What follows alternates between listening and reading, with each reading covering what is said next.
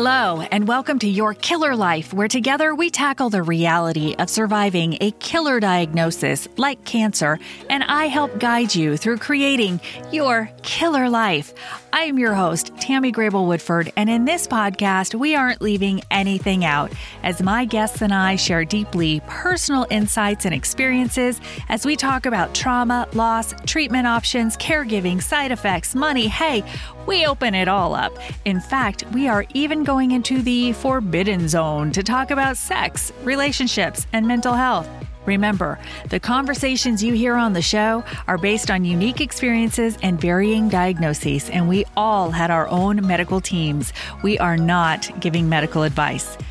So if you hear something inspiring, please talk with your providers. All right, are you ready? I know I am. So let's get busy and start building your killer life. Hello and welcome to Your Killer Life. We are so excited to have you join us on this next episode. I am one of your hosts today, Tammy Grable Woodford. I am Griff Woodford.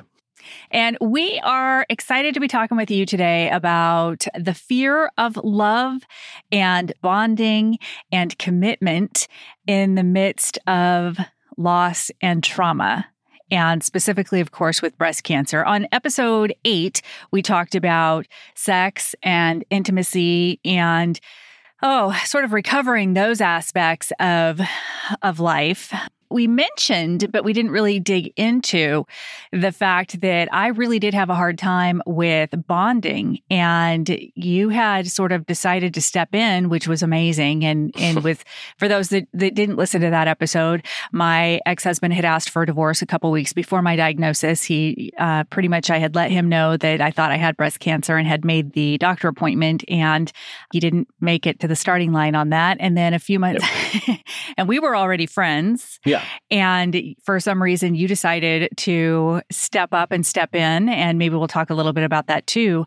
But I also, and that's sort of the reason for for this episode, I was very guarded and not wanting to love or invite intimacy, that type of intimacy into my life. I would add to that from from my perspective, uh, beginning the relationship, which at first was, of course, friendship, and I, I, I don't really want to say like a, um, a a guidance type relationship, but there's you know the deep friendship, and then realizing that you are you are now in crisis and you're alone. My um, uh, not the only reason, but I'll say one one of the uh, more important reasons, and one of the reasons that allowed me to I guess, be able to understand some of the difficulties for you is because I have had a life that is consistent in hardship, certainly up until we met. And knowing what it does take to get out of that, to recover from it, and still be able to um, pursue a a healthy, happy life. You know, I I know and knew how to navigate suffering. It's a skill quite frankly. It's it's a trained and practiced skill, uh, which most people uh, really aren't aware of, whether out of necessity or or refusal. So, uh, a large portion of me going into that role is knowing that you needed help, and knowing that of anyone else I knew, I would be the best fit for that. So, one of the things that we've not talked about yet on the podcast is that you also have experienced loss through cancer. Yes. And you have seen what that looks like as a person goes from being diagnosed to to saying goodbye. Yes. And I know for me part of why I didn't want to bond with anyone is because I didn't want to allow someone to love me. And then lose that, have it taken. Yes. Yeah. No, and that's to anyone listening, and obviously to you, that is a very natural response. I mean, I've, I've can think of uh, a few times and instances in my own life where I refused attachment based on uh, what I was doing, the danger in what I was doing, whether it's uh, career, occupation, or just um, just bad choices. but uh, no, and so I I certainly recognized that and did what I could to address it, of course. But again, having having seen the process before with with um, very close loved ones who who were killed by the disease or the treatment of the disease, is knowing that because what it looked like you were going to be facing, that you couldn't do it alone. And if I needed to even just be a stepping stone for you to recover, then that was I I was happy with that. In fact, in the beginning, that was really kind of the the outlook on the relationship is you know it doesn't matter if this goes into something romantic or goes into a marriage it's not why i'm here it's that i i know i can fill a very specific role for you because you are in dire need of it and you know that that that allowed me to persevere when things were really hard. So I'm still, all of these years later, amazed that with the very personal and close loved ones that you have lost and going through that, that you you did decide that hey i could do this again and i can risk this yeah. this part of me and i did not make it easy on you not not at first, no. Not at first. I know for me, there was not just the fear of hurting you and the the pain and loss on your end. I mean, to me that felt unjust and unfair, and so it wasn't something that that I wanted to do to someone. And I think part of that is because I had felt so abandoned, and so yeah. you know, I did I did not want to put that on someone else. I didn't want to open that door for someone else.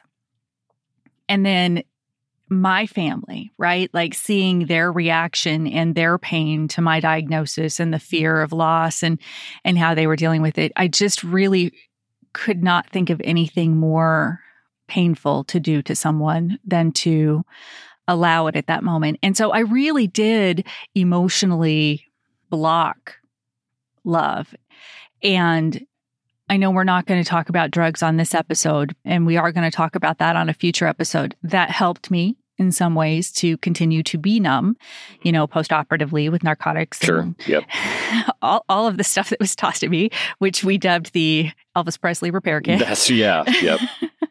so, um, so that helped me to maintain that distance, but that really was such a a hard thing for me. And then on top of that, I was already experiencing so much loss in my life loss of career, loss of future. 20 year marriage. Yeah. Right. All, all of the above. Like pretty much every discernible aspect of your life, something was being actively taken from you or had already been taken. Yes. And that trauma, I will say, it continues even now. You know, there there are things that I, I don't want to say self sabotage, but it might come across that way, like getting fit again, because you've been with me throughout all this. Like I would just get momentum back and then I would get hit with another surgery or yeah. something like that. So it was just constantly this reclamation and loss and reclamation and loss and reclamation and loss. And I was just, yes. yeah. Yeah. I'd ask you the question of if you can recall, what was the defining moment where that wall dropped? Where you realized for whatever reason that this was this was worth the investment and what were the the catalysts to that was always worth the investment it was whether or not it was worth the risk and that your persistence, I think, more than anything, and then you opening up and letting me know. I think once I understood your background with your grandmother and with your your uh, stepdad, yeah, that, that yeah. I understood and also getting, you know, to know you better. Knowing you as a friend is one thing.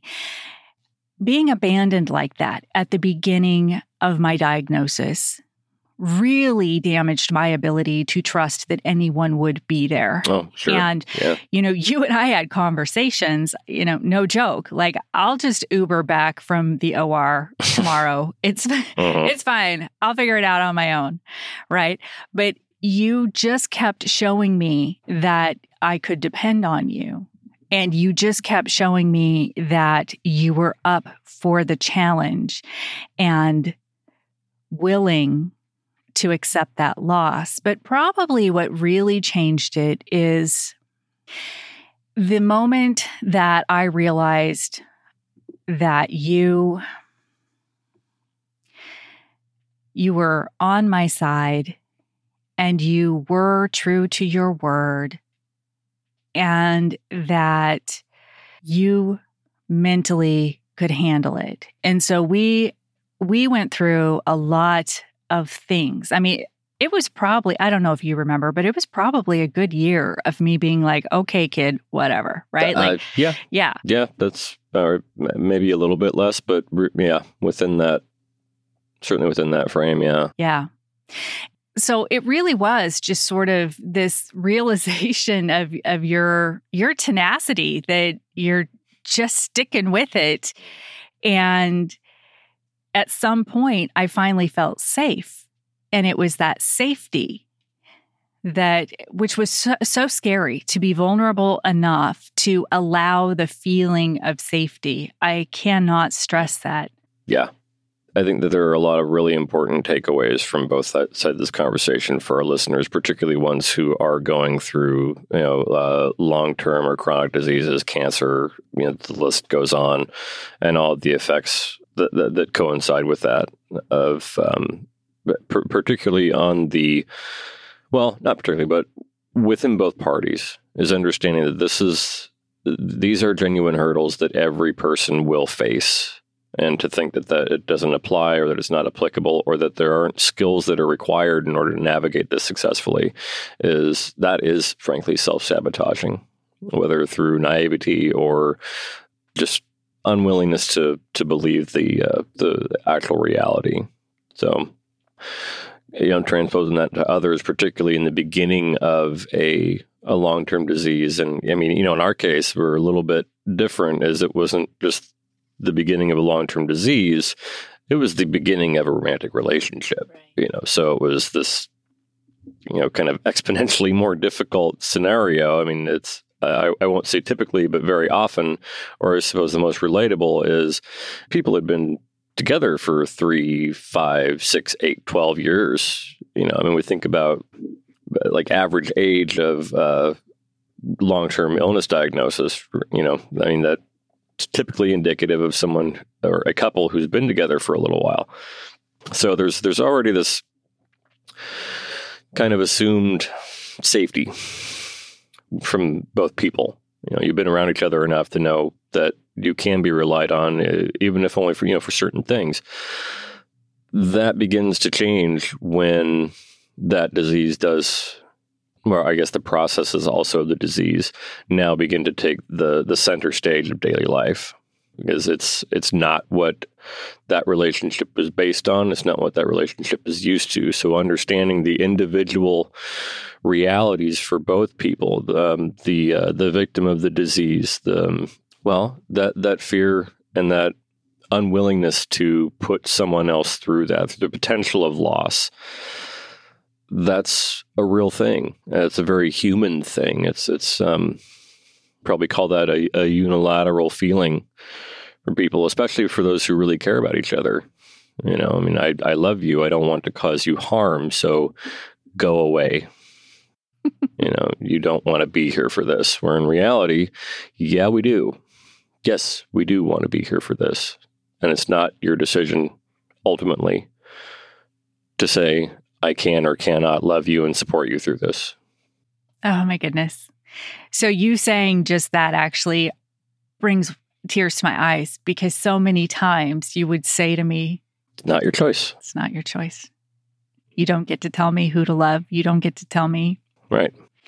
And that was that was a big part of it because wanting to put up that wall for both of us was definitely something you know that I that I was desperately trying to do, and you. Yeah. you weren't having it. No. Nope. he was not having it. So, uh, there is so much with with that loss and with that fear and introducing someone into your life. And you're right, we, you know, we didn't have that existing relationship you know that long standing years of knowing what to expect. And so you know you you just kind of jumped in and we're learning to figure this out and what to expect. And in some ways you knew what to expect from cancer and the treatment side more than I did. Right. No I I understood the um the physical processes the the medical uh, processes um you know what well, again, what to expect physically, and to to a degree, uh, emotionally and psychologically. You know, I saw the suffering that my my stepdad and my my grandmother went went through, both of whom were were very impactful in my life and I was very close to. I think, yeah. Well, another part of that, because of that experience, I noticed that people who were who were close to to those those people did withdraw there there were people who just didn't come around anymore, and to a degree, uh, I was I was one of them with my grandma in particular because of my age. I was very young, and my dad had just been killed a couple years prior.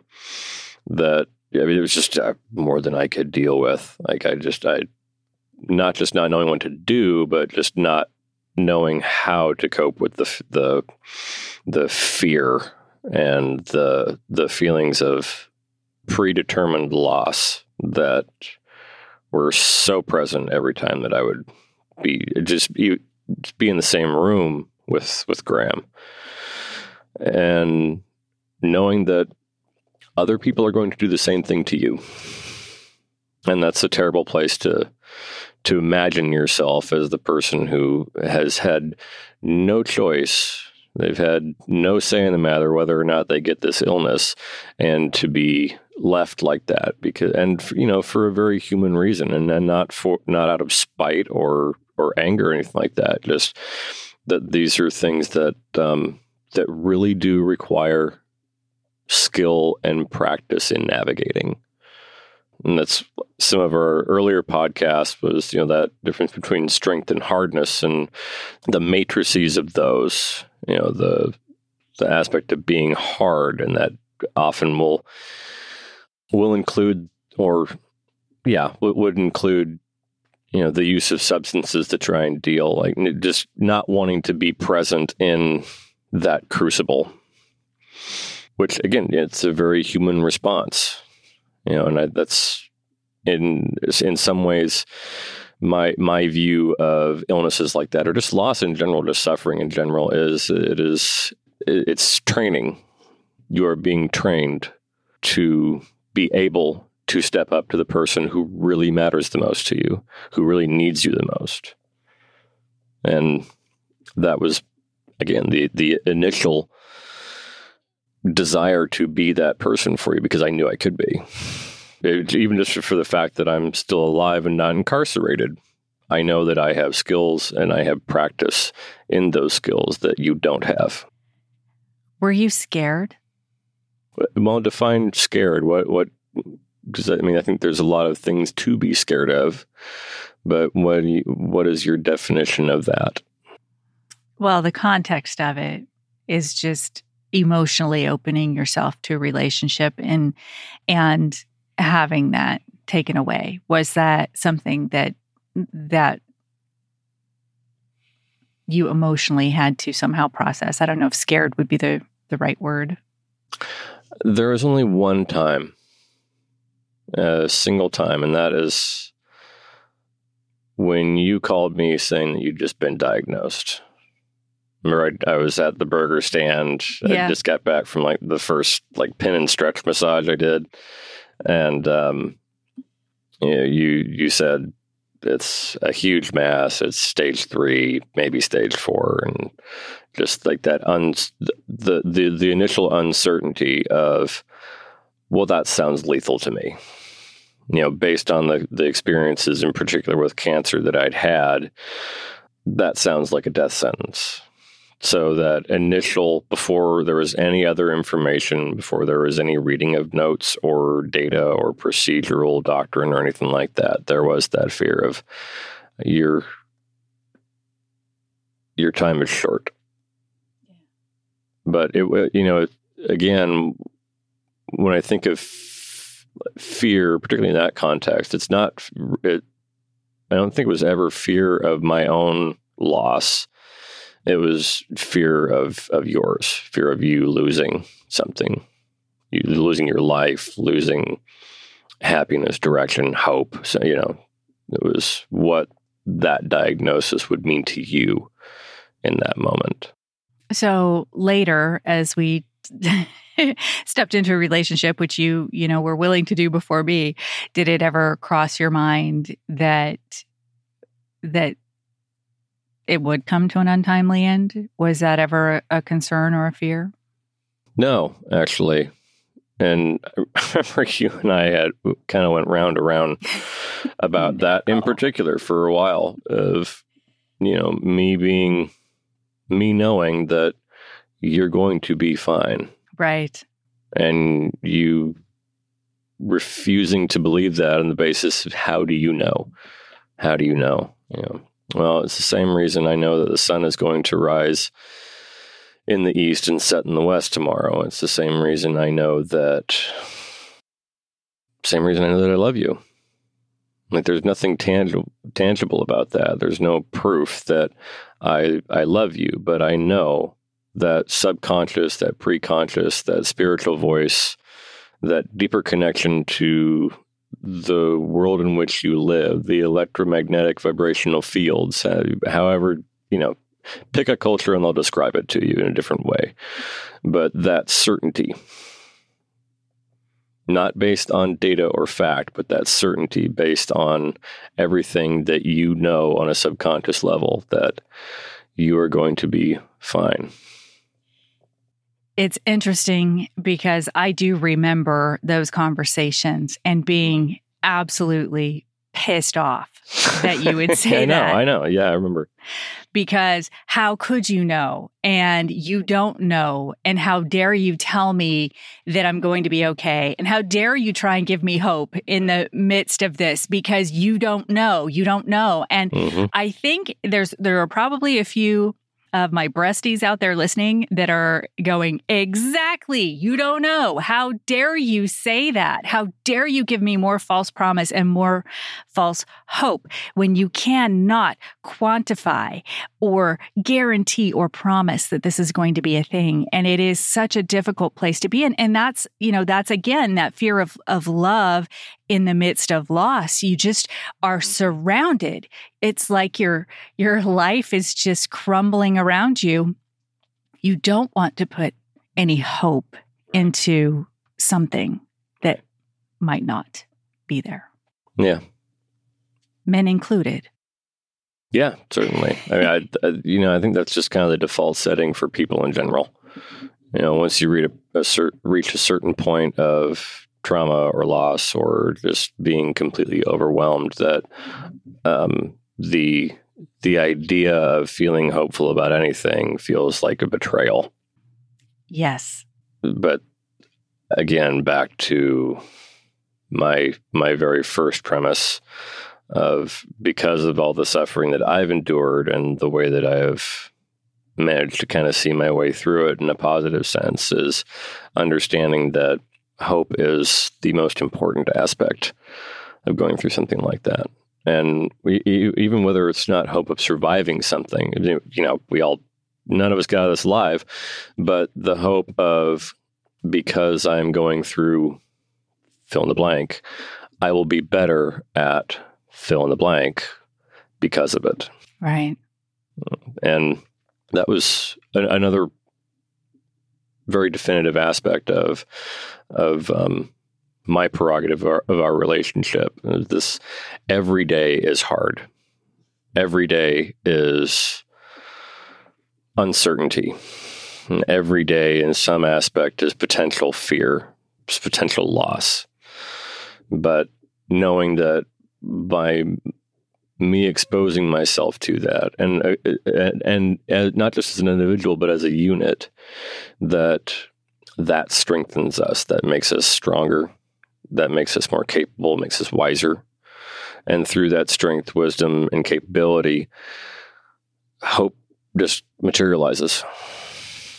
Having the ability to take that, you know, brief step out of yourself and realize where you actually are as opposed to where you might feel like you are. Realize that you are still standing. you can still smile and you you love each other. You know, those are all really significant gifts and the fact that both or either of us are able to do that in the midst of all of that, that is a tremendous gift. It really is. Mm-hmm. You had sort of back to that confidence that you had that everything is going to be fine. It was last year, I think, that you admitted that every time I went into surgery, which really felt like all the time. Right. That it did. Every three to six months. Here we go again. Yep. Every time I went into surgery, that was also a moment of fear because that was the riskiest. Yeah, that was really. Um, I, I, remember a couple of other individual instances where uh, that that touch of fear occurred, but that was certainly the most consistent one because I I have a pretty good idea of what goes into surgery, and because you. I mean, you didn't go through the chemo or radiation, but you are still immune compromised. You still have inherent weaknesses within the system because of all the just the physical trauma you've been suffering. That you're that much more susceptible to a microgram worth of miscalculation in anesthesia. You know, a surgeon who's been up for 18 hours as opposed to eight hours. You know, there's so many variables that really have n- hardly anything to do with the disease itself, and that neither of us have any control over or any even real knowledge of. You know, it's something that we don't get to we don't get to ask how how well have you slept, doctor. Right. You know, just those, those small things like that. And because of my background um, in special operations, uh, U.S. military, uh, I learned that that's how things go catastrophic. Is the inability to um, to address the small details. You know that cascading effect of missing one thing here and then another thing there, or, or misjudging something. You know, um, the the devil being in the details, as it were. Right. Um, that was so, that was the most apprehensive, and uh, I mean, this is going to sound a little bit arrogant, but uh, because that was the one part of of you and I that I I did not have any say in. I didn't have any direct hands on ability to correct a problem when you were behind the curtain. Everywhere else, I could apply input. I could apply my skills, my attention to detail, my intuition based on what I know of you. You know, being able to just know when you're hurting from across the room without you having to say anything. Like, know, know before you do that you are in pain somewhere, and now I can I can address that. So there's again just that feeling of I don't have the ability to influence this this particular part, and it's an important part. So that was where those moments of fear would come from. Yeah.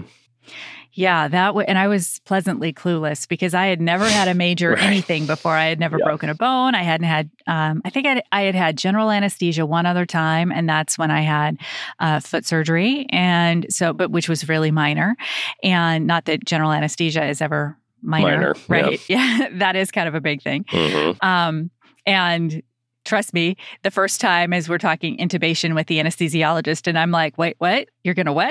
Like, yeah, they they do lots of stuff to you when you're asleep.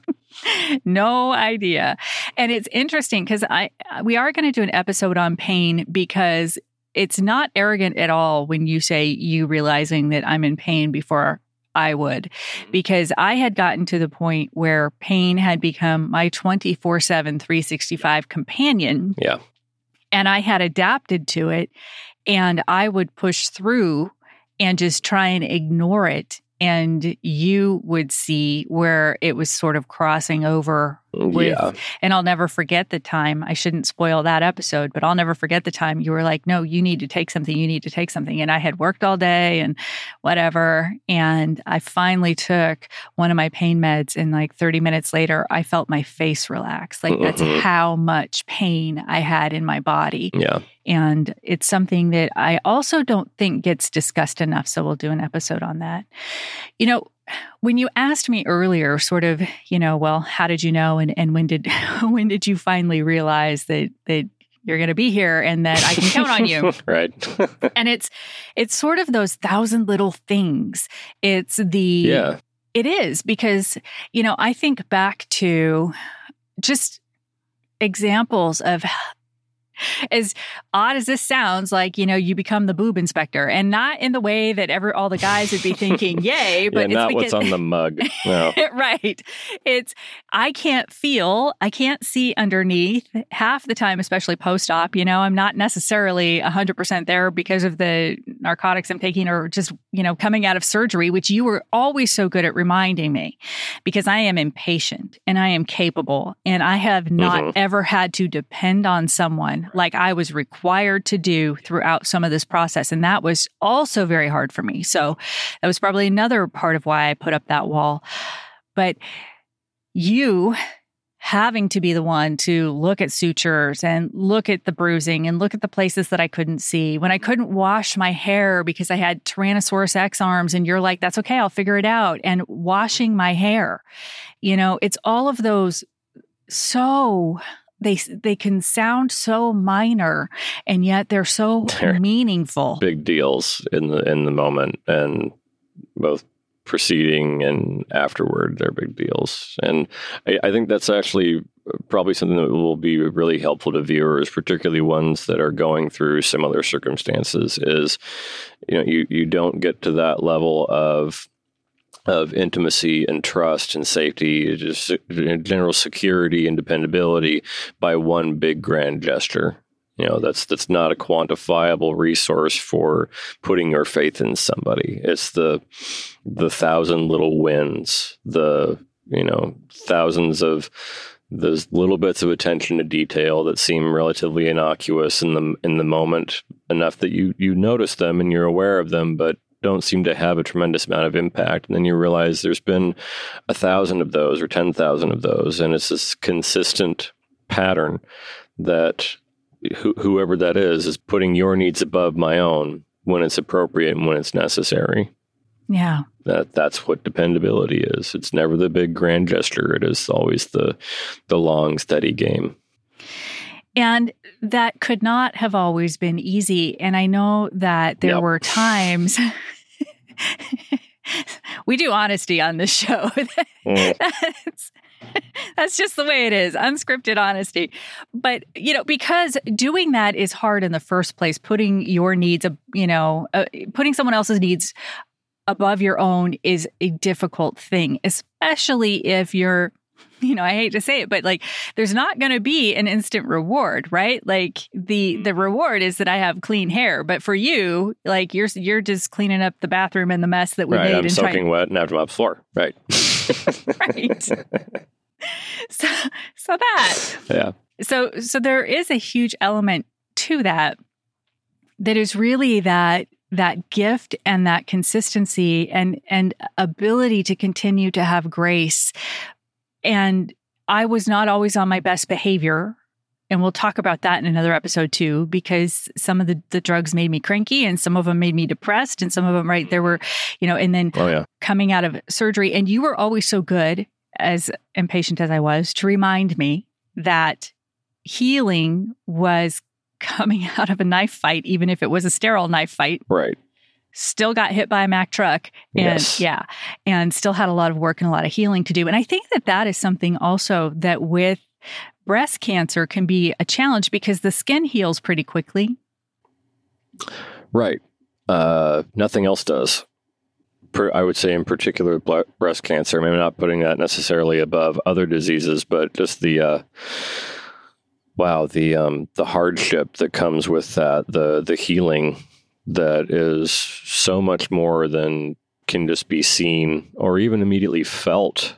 You know, and not not just in the physical sense either, but the psychological and emotional sense of the person who's been diagnosed and is going through all of these medical interventions and reconstructions. I mean, again, just sterile knife fight after sterile knife fight after sterile knife fight, and uh, got the psychological toll on that is just immense. It's absolutely immense. Know, and again, what well, one of the things that I think allowed us to be successful was my knowledge of that going going into it. You know, there were certainly things I was not prepared for as far as our relationship type thing. Um, the difficulties that we would have, I, some of those I did not foresee, that's why there were difficulties. But knowing that, um, you know, your your survival journey on this is going to be intensive. You are going to live. You are going to survive, and you you will end in the place that you want to end. I knew that within a couple weeks of your diagnosis. I, I knew that. I just the same way I, you know, I, you know, you love somebody. I also knew that it was going to be a very long and difficult road. I had no misconceptions of the the endurance that was going to be required for both of us.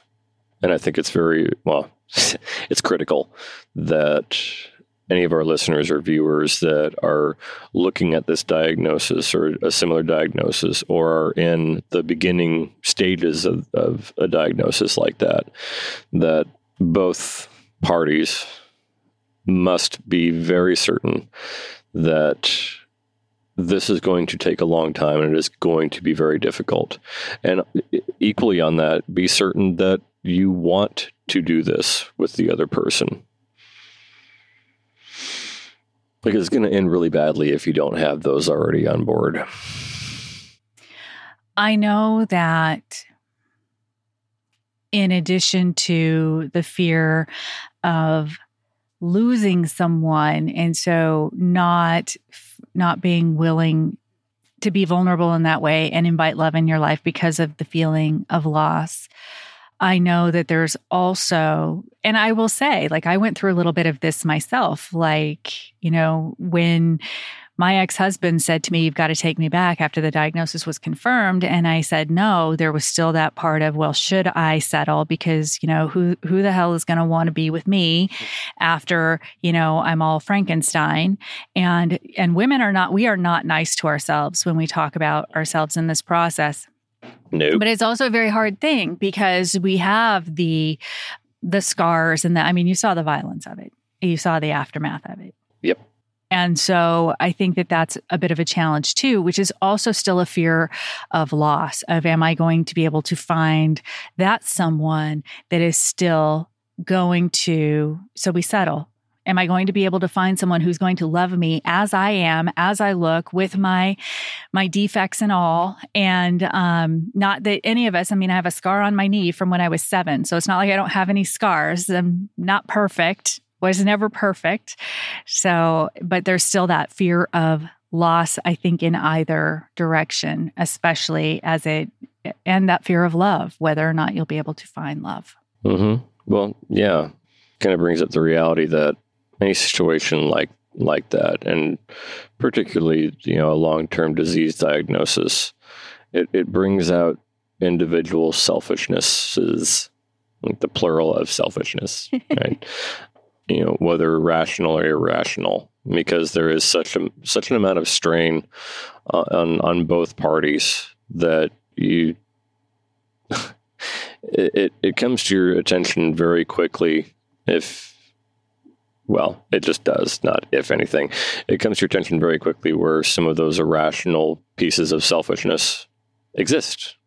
You know, whether it's feeling like you don't have enough time in the bathroom in the morning, or um, am I going to be pretty enough for someone who has already proven that they love me without condition?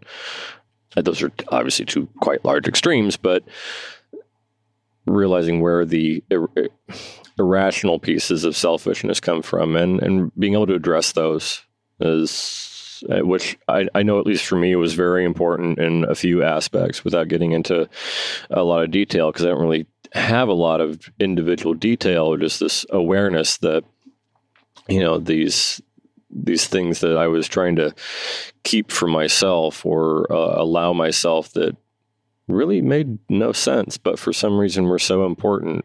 For so I would feel like I'm not being uh, misused or something like that. Um, you have a lot of opportunity for introspection and for growth. I mean, that's that's the I would say probably the most um, the most gratitude I feel for that whole process is exactly that is is just the opportunity to really get get a handle on a lot of things that were I don't know if self harming is the right word, but irrational selfishness that would self sabotage is, is I guess calling being able to call myself out on that and and find the reality behind those. I don't think that's really making a whole lot of linear sense, but it provides you a lot of opportunity for introspection and growth. Leave it at that, and and both parties, and being able to uh facilitate and help that with both parties. That's that's what really awesome marriages are built out of. Yeah, and I would it's it's such an interesting thing because I would say that it wasn't easy, but I would also say that it wasn't hard. It was just complicated. Yeah. Yeah, I think so. Well, yeah. I mean, there's individuals certainly, you know, there there are bad days, there are really hard days. But I wouldn't say any of it was nothing ever felt cruel. Nothing, well, I can't say nothing felt unfair, but as far as what you and I were going through together, it didn't, it, it always felt like an equal burden and a burden that was worth it. You know, it felt like the yokes that we, we both, we lived under for a couple years were, were very well suited to us. You know, and the, the yokes that we were um, we were wearing in those during that time has allowed us to till the fields of our future. Which is pretty cool. Yeah, I think so. I mean, it's so far it's good. Yeah, it's a lot better than than good. I love that. Thank you for all of the uh, midnight yogurt covered pretzels to go with my pain meds. yeah. Yep. Washing my hair. Mm-hmm. Oh, helping me remove surgical tape. Yeah, boy, that, that was stuff. An ordeal. Yeah, terrible. Stripping drains. Another mm-hmm. lovely, lovely thing. Yeah, dripping and measuring and expressing. Yeah, all that. Oh, that's good stuff. well, you know, it's of course it's difficult, and um, you know, one thing I can certainly say about long term illness disease is it takes all of the mystery out of a relationship. You know, so if if that's part of the reason why you're with that person, uh, rethink that carefully. As you're you're not going to have secrets. There's not going to be any mysterious aspects of that relationship. You are going to know each other out of necessity, to the same degree that you know yourself which is powerful and terrifying. And it requires willingness and vulnerability. And it is very difficult. That is very difficult. Yes, it is. So, what advice when it comes to fear of love in the midst of loss would you want to leave folks with as we wrap up? Um, I think probably two main aspects of that of realizing and in the case of long-term disease diagnosis or going through it but i mean that transfers into many other things just surviving trauma getting through trauma whether it's the the active process of it or it's the aftermath is you you do not accomplish anything on your own. You you you don't. There's no way a single person can go through something that life altering, that in some cases demeaning, and that that unfair. You don't survive that on your own. You simply don't. The caveat to that is there also needs to be an internal selection process. That mentioned earlier, that single gesture, that grand gesture, is not grounds to allow another person into that depth of vulnerability and honesty. I don't really have a doctrine for that selection process. But I knew that for for me personally, I had this inquantifiable knowledge that what however difficult the the day was, the activity, the argument, the fight was, I knew that it was a price I was willing to pay. Thank you. You're welcome. So I think that would be what I would leave this on. We want to thank you for joining us today again on Your Killer Life. And we would love to hear your stories. So if you are watching on YouTube, if you are on the Facebook page or even out on the website, we would appreciate really your feedback, your thoughts as we continue to to dance through these really tough topics. And I, I appreciate the openness. I just have to say, I appreciate so. I mean, this is who you are all the time, anyway, and and we'll definitely have a conversation in the future about using words and and communication. Yeah, right. yes. but but I appreciate that so much. And as our, to our listeners, we really would love to hear from you too. And thank you so much for continuing to share the podcast and to leave feedback and and subscribe and like. So thank you for joining us. And until next time, keep living your killer life. Bye, guys. Thank you for listening to Your Killer Life. And don't forget to subscribe. For more information about what you heard on today's show, visit us at yourkillerlife.com or visit our YouTube channel. You will also find us in all the usual places on social media. We have another great episode queued up for you next week. And until then, keep building your killer life.